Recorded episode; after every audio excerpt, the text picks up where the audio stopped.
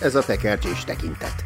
Nagypál Szabolcs és Szőnyi László Gyula filmes műsora a hetedik művészet évszázados vonulatának csúcsait járja be.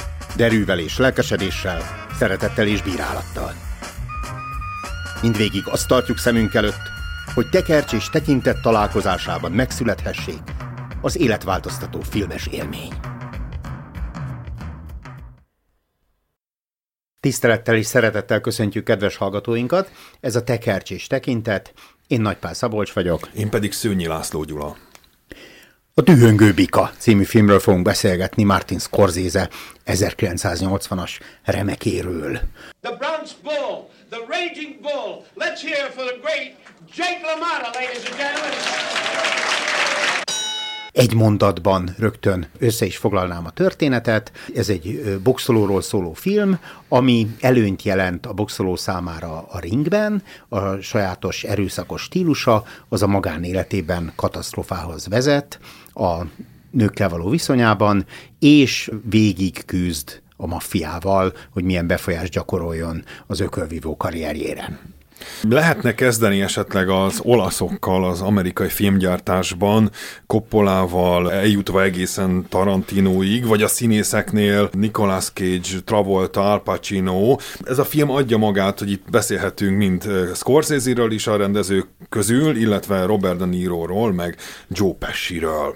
És akkor szerintem a Scorsese-re koncentrálhatnánk. 64 rendezését számoltam össze, tehát egy hm. rendkívül termékeny alkotóról van van szó, akinek a, a nagyja, tehát a nagy életműve az ezután, vagy ezzel a művel kezdődik, és ő ezt, ezt akkor még nem így gondolja, nagyon nem így. Robert De Niro keresi föl őt a kórházban, azért kerül kórházba Scorsese, mert kokain túladagolást szenvedett, vagy okozott magának. Ő súlyos kábítószerfüggő, úgy gondolja, hogy a élete ekkor, 31 néhány évesen, 38 éves, amikor megjelenik a dühöngő bika majd, a, a végéhez ért, és De Niro meggyőzi arról, hogy itt van ennek a valós története ennek a boxolónak, önéletrajzi regénye, ebből forgasson filmet, és Scorsese úgy látja, hogy ez lesz a, az utolsó filmje. Uh-huh, igen, és ezért adott bele mindent, apait, anyait. 73-ban van az első olyan filmje Scorsese-nek, amit már érdemes megnézni, az Aljas utcák. Feltűnik De Niro és Keitel, érdekes az ő együttműködésük. Aztán utána 76-ban következik a taxisofőr, és itt már érdemes megegyezni De Niro-nak az alakjait, hogy milyen, milyen figurákat jelenít meg, és aztán jön a dühöngő bikával egy boxbajnok. Scorsese a halálközeli élményeinél vagyunk tehát, a kvázi halálos ágyánál, amikor De Niro aggódva fölkeresi, hogy van itt ez a boxoló, akinek az élete meglehetősen érdekes, és filmre kívánkozik. Scorsese nem örül, egyáltalán nem örül, mert utálja a sportot, és van külön egy sportág, amit még nagyon is utál, ez pedig az ökölvívás, de aztán lassanként rájön, hogy a, ez egy csodálatos allegória lehet, az, ami a ringben történik, annak, a, amit az életben teszünk, akár a filmkészítésnek is. És elkészíti azt a sportfilmet, amit a, a legjobb sportfilmek tartanak, tehát nem csak a legjobb boxfilmnek, hanem a legjobb sportfilmnek általában. Négy évvel ezelőtt egyébként a, Rocky, a Rocky 1, Sylvester Stallone, az megújítja az ökölvívó filmeket, ezért is vonakodik kicsit Scorsese, mert épp ekkor egy nagy boxfilm sikeren vagyunk túl. Uh-huh.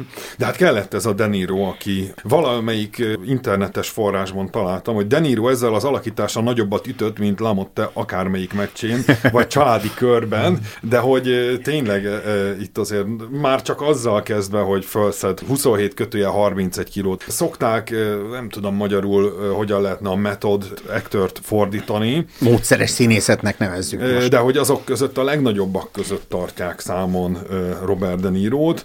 Például itt megtanulja a bronxi dialektust, megtanul boxolni, nem is akárhogyan, még három boxmeccse is lesz, amik közül kettőt megnyer, és hát megismerkedik Lamottával, ő az, aki tanítja egyébként boxolni, és a Vikivel is, aki ugye a feleség, és hát gyakorlatilag nagyon-nagyon komolyan veszi ezt a forgatást, olyan szinten, hogy amikor például Pessivel verekszik, akkor, ha jól, ha jól tudom, a bordája is eltörik Pessinek. Igen, nem, nem, nem árulták el Pessinek, hogy ebben a jelenetben rá fognak támadni, és hát tényleg elkezdi egy, egymást püfölni a két színész. A Pessinek egyébként szintén egy döntőpont a karrierjében ez a film, mert ő egy tulajdonképpen ismeretlen színész volt. Úgy, aki... hogy étteremben dolgozik. Igen, akkor már a tulajdonképpen befejezte a B színészi karrierjét, de ne, De Niro emlékezik rá egy filmsorozatból, és őt javasolja és őt választják, és aztán egy csodálatos barátság és egy csodálatos művészi együttműködés indul el közöttük. És egyébként érdekes megnézni, hogy Pesci aztán összesen három Scorsese filmben látható, de mindegyik maga módján nézhető, szerethető, és akár kultuszfilmé vált alkotás. Egyébként a, a Denirohoz azért annyit hozzátennék, hogy, hogy a Scorsese az utóbbi időszakban azért a nagy közönség kegyében szeretne lenni, és nagy alkotásokat valósít meg. Ha megnézzük, Szabolcs, hogy ezek a nevek vagy címek neked mondanak-e valamit, nagypapa hadművelet, nagyfater elszabadul, a 657-es járat, gyilkos szezon, Mocsokváros utcáin, utódomra ütők, bujócska, vejedre ütők, apádra ütök, hogy miket soroltam föl. Az a vejedre ütök, apádra ütök, igen, az a maffia főnök a pszichoanalízisben. Na jó, na jó de hogy Ez ezek megvan. mind Denirónak az elmúlt 15 évből származó alkotásait, Jaj, és a többi nem nem igen, tehát hogy azért egy picit eladta magát, és lehet, hogy kár érte, aztán lehet, hogy nem tudott volna komolyabb filmekben megjelenni, de azért egy kicsit fáj a szívünk emiatt. A Lamotta edzette Denirót, ezt már említettük, és teljesen oda volt érte. Azt mondta, hogy minden idők 20 legjobb középsúlya között lehetett volna, ha nem a színészetet választja. Mi is ez a módszeres színészet, amit említettünk? A lényege az az, hogy hát beleéled magad a szerepedbe, ennek minden extremitásával. Például azzal, hogy mondjuk a forgatás szüneteiben is benne maradsz a szerepben, úgy viselkedsz, illetve, hogy belehelyezkedsz minden értelemben a szerepbe, akár eddig is elmenve, hogy boxmeccseket vállal, az a, az a hízás, az a, hát a filmtörténet egyik leghíresebb hízása itt Denirónál.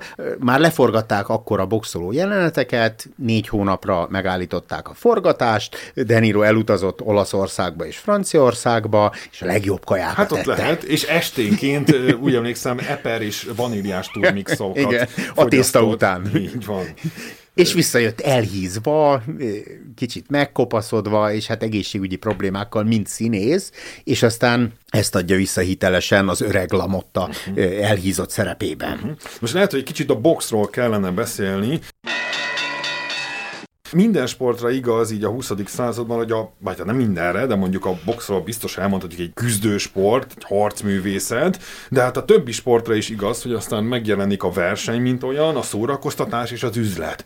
És hogy ezeknek a kritériumoknak mennyire tudunk megfelelni, mennyire tudott megfelelni eh, Jake LaMotta. Érdemes megnézni a világ leghíresebb ökölvívóit. Ugye fontos itt az ökölvívásnál megnézni, különböző súlycsoportok vannak, de rákeresünk ilyen összesített eh, sorrendekre, akkor ugye Mohamed Ali, meg Mike Tyson, ezek a nevek, amik számunkra Jó, is de hát ez a nehéz súly.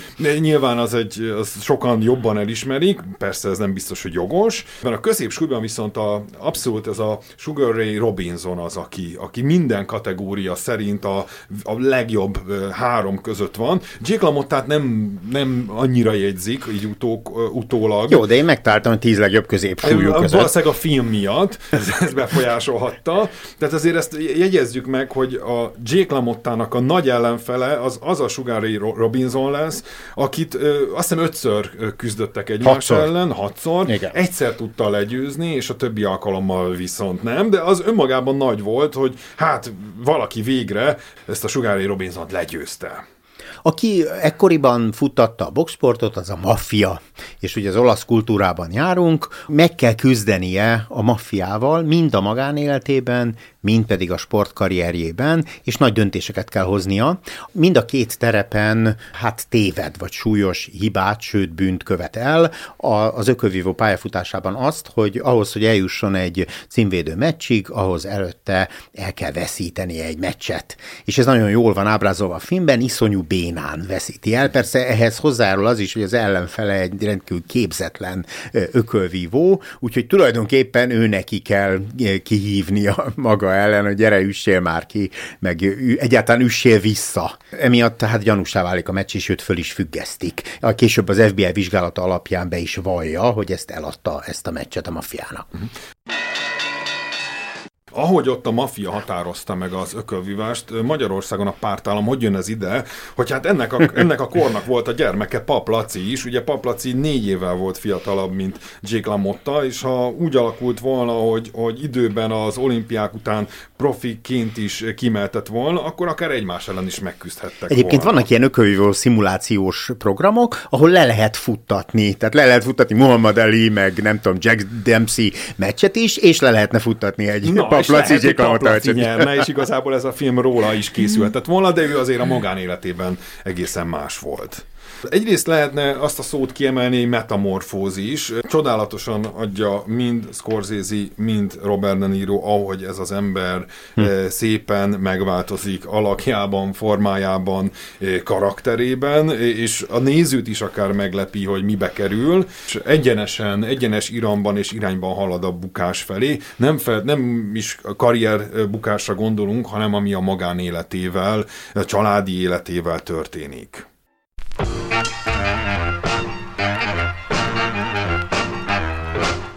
Ő alapvetően, ahogy a neve is mutatja, egy bika, egy dühöngő bika, tehát egy indulatos állat, egy olyan ember, aki nem tanulta meg kezelni a, az indulatát, tehát indulatkezelési problémái vannak, ami egy előny a ringben. Most a sportszerűséget azt nem hozzuk ide, van egy ilyen jelenet például a filmben, amikor féltékeny az ellenfelére, mert a felesége megdicsérte a jóképűségét, és ezt az ellenfelét, ezt tulajdonképpen PP veri a, a ringben, meg is jegyzi a maffia főnök, hogy mostantól fogom már nem jóképű ez az ő ellenfele. Minden esetre a sportba ezt az indulatkezelési gondját, ezt sikerrel hozza be.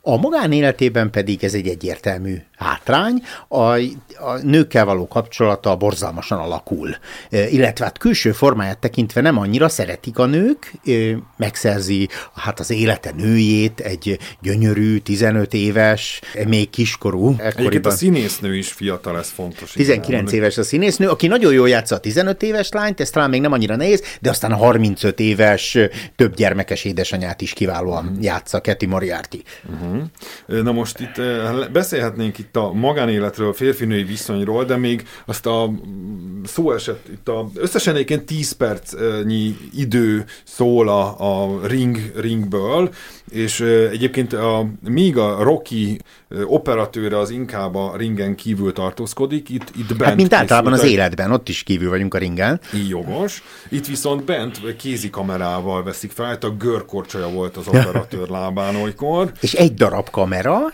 ő is mint egy harmadik küzdőfér. Van egy olyan jelenet, amikor leesik a földre az ellenfele, és a kamera is puffan egyet a ringben, vele együtt esik. Uh-huh. Érdekes, hogy ugyanakkor fekete-fehér a film, vannak benne színes részek, majd erről is akár beszélhetnénk. Hát de a, a, miért fekete-fehér? Több, több ötlet van, hogy miért fekete-fehér, ezek mind ilyen anekdotikusak. Az egyik az az, hogy rengeteg vér van a filmben, ezt egyébként csokoládéval forgatták végül, minden fröccsen, tele van testnedvekkel a, a, a, a ring, és hát attól féltek, és a producerek fel is hívták az ő figyelmét erre, hogy olyan minősítést kap a film, ami miatt nem fogják tudni csak 18 éven felüliek megnézni, és ezért úgy gondolta, hogy a fekete-fehérség az ezzel jelentősen tompít. Uh-huh. Egyébként e, ezt tegyünk hozzá valamit, hogy a filmnek a fogadtatása, hogy míg a nézők annyira nem szerették, e, legalábbis a, a számok alapján, mert hogy a film körülbelül hozta a Igen. befektetett összeget, de hogy, de hogy nagyon, majdnem ráfizetéses, mert 18 millió dollárból készítették, és nagy nehezen aztán a 23 millió dollár bejött, ez nem számít egy nagy sikernek, viszont a a, szakma az teljesen odáig volt, a legjobb kritikákat írták meg róla. Na most ha színes lett volna ez az alkotás, akkor valószínűleg ez a veszteség ez bekövetkezett volna. Igen, bár lassan jöttek a pozitív visszajelzések, Nyolc kategóriában Oscarra jelölték a filmet, és kettőt kapott meg ebből, és ezek között nem szerepel a legjobb film, tehát a Robert De Niro kapott egyet, és a vágás. Inkább az utókor az, ami ezt, ezt a filmet hihetetlen jelentősnek tekinti. Van, ahol a negyedik legjobb film valaha, a száz legjobb forgatókönyv között emlegeti, a tíz legjobb alakítás között Robert De Niro-t, a száz legjobb filmmozzanat, ez a már említett hízásos átalakulása a főszereplőnek, illetve hát a vágás, még, egy... Még előtte szóba hoznám a, az operatőrnek a nevét, Michael Chapman, ő uh-huh. a taxisofőrnek meg ennek volt a, az operatőre. Aztán dolgoznak még itt, vagy Michael Ballhaus, meg, vagy Mihály Ballhaus, meg német, meg Freddy Francis, stb. stb. De hogy itt a, a vágó ember viszont egy nő egyrészt, másrészt pedig, ha jól néztem, akkor majdnem az összes Scorsese filmnek ő a, a vágója a kezdetektől a mai napig. Tehát ami most kerül a, a ír vonatkozású történet a mozikba, azt, azt szintén ő, ő vágta. Igen, őt úgy hívják, hogy Thelma Schoonmaker, és ő egy hölgy, a, együtt végzett a Scorsese-vel, és hát a, eleinte nem, nem lehetett ő a vágója a filmeknek, mert a, a vágók céhébe nem engedtek be nőket. És ez egy áttörést jelentett ez a film. Egyébként ezt tartják minden idők legjobban vágott filmjének. Tehát ez a, és emiatt a legtöbbet tanulmányozott is a vágás tekintetében. Oscar díjat ért a hölgynek, és még további kettő Oscar díja lett később. Uh-huh. Lehet, hogy egy picit itt a Lamotta magánéletéről beszélnék. De még a fekete-fehérre még mondanék. Jó, jó. Én, én bennem a vér mellett ez a dokumentarista íz, mert hogy azért... Így van, tehát a korhűség. Nem, így van, nem beszéltünk, vagy nem említettem, hogy azért például Woodstockról, vagy a The Band című film, zenekarról egy nagyon-nagyon jó dokumentumfilmet készített. Tehát a dokumentumfilm, mint műfaj sem áll távol Scorsese-től, de... A kesztyűszíneket is említik, hogy akkoriban más volt a kesztyűk színe, és ezért jobb volt a fekete-fehérnél maradni, meg a korai színes filmeknek romlott a minősége, halványodtak, a, nem így a fekete-fehér filmek, illetve Lamotta is említi, hogy amikor idősen visszatekintett az életére, akkor érdekes módon fekete-fehérben látta hmm. a saját boxmeccseit. Uh-huh. A... Nagyon érdekes egyébként a, fú, a film közepén, ahol, ahol úgy, ér, úgy érezzük, hogy itt ez egy révbe ért minden tekintetben Lamotta, és akkor ilyen... Feleség, gyerekek, világbajnoki cím. Így van, és akkor ilyen egyszerre képeket látunk a, a, a megnyert meccsekről, fekete-fehér képeket, Ugyanakkor meg ilyen családi videókat színesben, kicsit megfakulva, és ezeket általában Robert De Niro-nak mutatta Viki, amikor megismerkedtek, és, és hogy ezek is majdnem valóságos elemei ennek a filmnek. Igen, és Scorsese egy kicsit ollóval meg is kapirgálta őket, hogy még karcosabbak, még hitelesebbek legyenek. Uh-huh. Most viszont akkor a magánéletről kéne beszélni, tehát, hogy itt van egy első felesége a Mottának, és aztán ugye megismeri. Se perc alatt lecseréli. Nem is látjuk igaz igazából ezt a cserét, a nagy veszekedéseket, meg a üvöltözéseket, dobálózásokat viszont igen. Állítólag volt egy olyan jelenet az elején, amikor ott üvöltöznek a szomszédok, hogy mi ez a hangzavar, igen. és akkor Robert De Niro még élethűbben kell ki magából, és hát ott nem egyeztettek a, a szomszédok. szomszédokkal. Ha ezek olasz szomszédok voltak, akkor pláne el tudjuk ezt képzelni. Túl hiteles hát a jelenet. Így ki kellett vágni végül. Na most érdekes, hogy, hogy állítólag amikor később látta a filmet az igazi Jake LaMotta, akkor szembesült, hogy ő milyen szörnyű ember volt, és, és gyakorlatilag a, a feleségét is kérdezte erre, hogy tényleg ilyen volt, amire Viki azt válaszolta, hogy nem ennél sokkal rosszabb. De hogy milyen ez a rossz? Ugyanakkor meg még a nőkről is majd kéne beszélni, hogy ők mit váltanak ki belőlünk, vagy fordítva. Igen, valahogy nem tudja kezelni a, a nőket, megismerkedik élete nőjével, egyébként hat vagy hét felesége volt a, a Lamottának a való életben, kicsit a film az is sűrítve tartalmazza egy a, a második feleség alakjában. Egy, egy, egy szűzies Madonna alaknak látja, ez persze az életkora is hozzárul a Én azért vitatkoznék ezzel. Tehát Te inkább... megismerjük, akkor ő a végzet asszonya. Tehát, hogy abszolút arra gondolunk, hogy innen lesz majd a konfliktus, hogy mondjuk a, a Viki, akire állandóan féltékenynek kell lenni, lennie, eh, hátráltatja őt a, a világbajnoki eh, karrierjének a kiteljesedésében, és ehhez képest pont fordítva történik. A film játszik azzal, hogy ő állandóan féltékeny a Vikire, és valóban nekünk is úgy mutatja be a film, mintha lenne oka féltékenynek lenni, de sosem nyerünk bizonyosságot, mint ahogy ő sem nyer soha bizonyosságot. Úgyhogy ez a feszültség, ami ő benne megvan, ez belénk is átültetődik, vagy a hűségese hozzá ez a feleség. És a, ez abban csúcsosodik ki, ez a fajta ilyen paranoiás féltékenység, amikor a saját testvérét kezdi el faggatni, hogy, hogy hát te lefeküdtél a feleségemmel. Nem csak faggatni.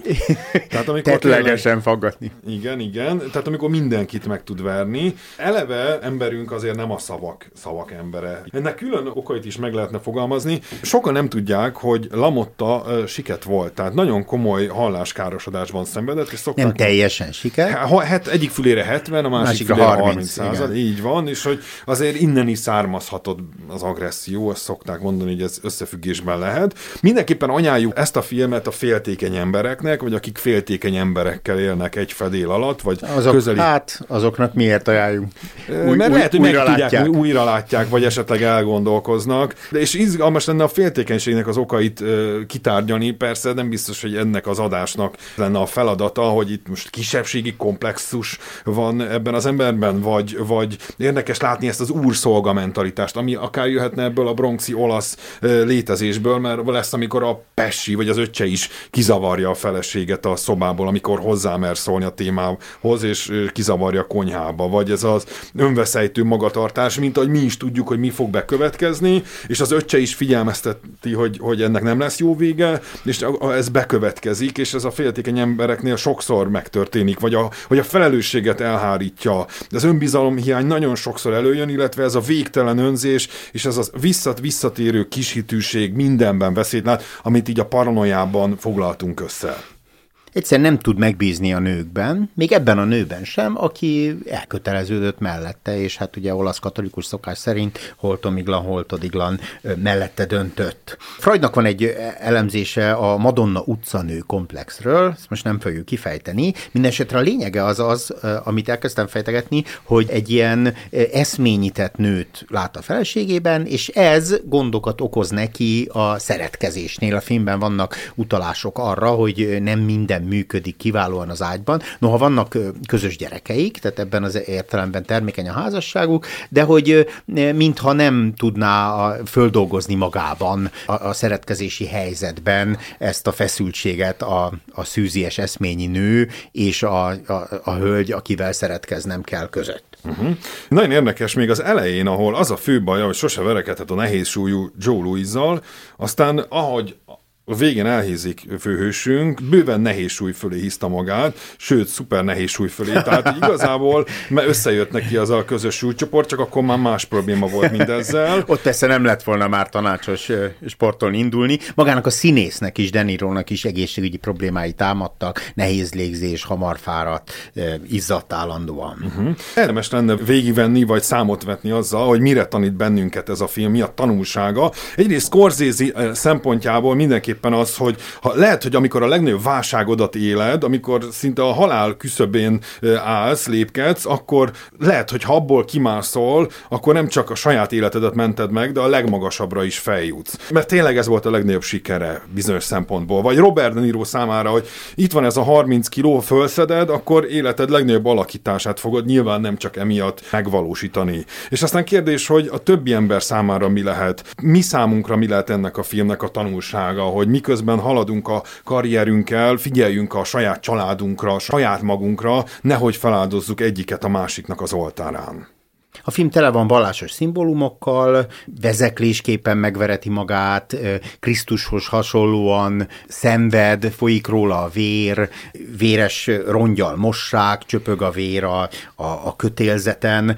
Magának a főszereplőnek is van egy ilyen íve, hogy ő belátja a bűneit, illetve hát, ahogy említettük, a rendező is kijön egy kríziséből, bevalva a bűneit, és megtisztulásra használja föl. Az a történet nagyon fontos, fontos, és ezzel zárunk, amit Lamottáról mondtál, hogy ő ugye megírja az önéletrajzát, és ez szembenézésnek tekinthető, és 70-ben jelenik meg, 80-as a film, a 10 évvel később szembesül igazán azzal, hogy ő, ő milyen ember volt és milyen ember lett. A filmnek egyébként egy kerettörténete van, a Lamotta ilyen komikus stand-up komikus lesz, és a, a híres jelenetet idézi a Elia Kazan Rakparton című filmjéből, ahol egy ilyen négyes áttételből De Niro játsza Lamottát, aki játsza Marlon Brandot, aki játsza Rakparton szereplőjét Terry Maloyt, egy, egy szembenézés azzal, hogy mi lehetett volna, hogyha nem követi el a magánéletében ezeket a hibákat, illetve a maffiával kapcsolatban a sport pályafutásában ezeket a hibákat. Uh-huh. Ez volt tehát a tekercsés tekintet, Martin Scorsese-nek a Dühöngő Bika című 1980-as filmjét elemeztük. Én Nagypál Szabolcs voltam. Én pedig Szőnyi László Gyula. Arról nem beszéltünk, hogy ami hatalmas előny a ringben, az életben tragikus hátrány. Drukkolunk a dühöngő bikának, de nem szeretjük. De erről beszéltünk, az első mondat erről szólt. A vezeklésről akartál valamit Szabi még mondani.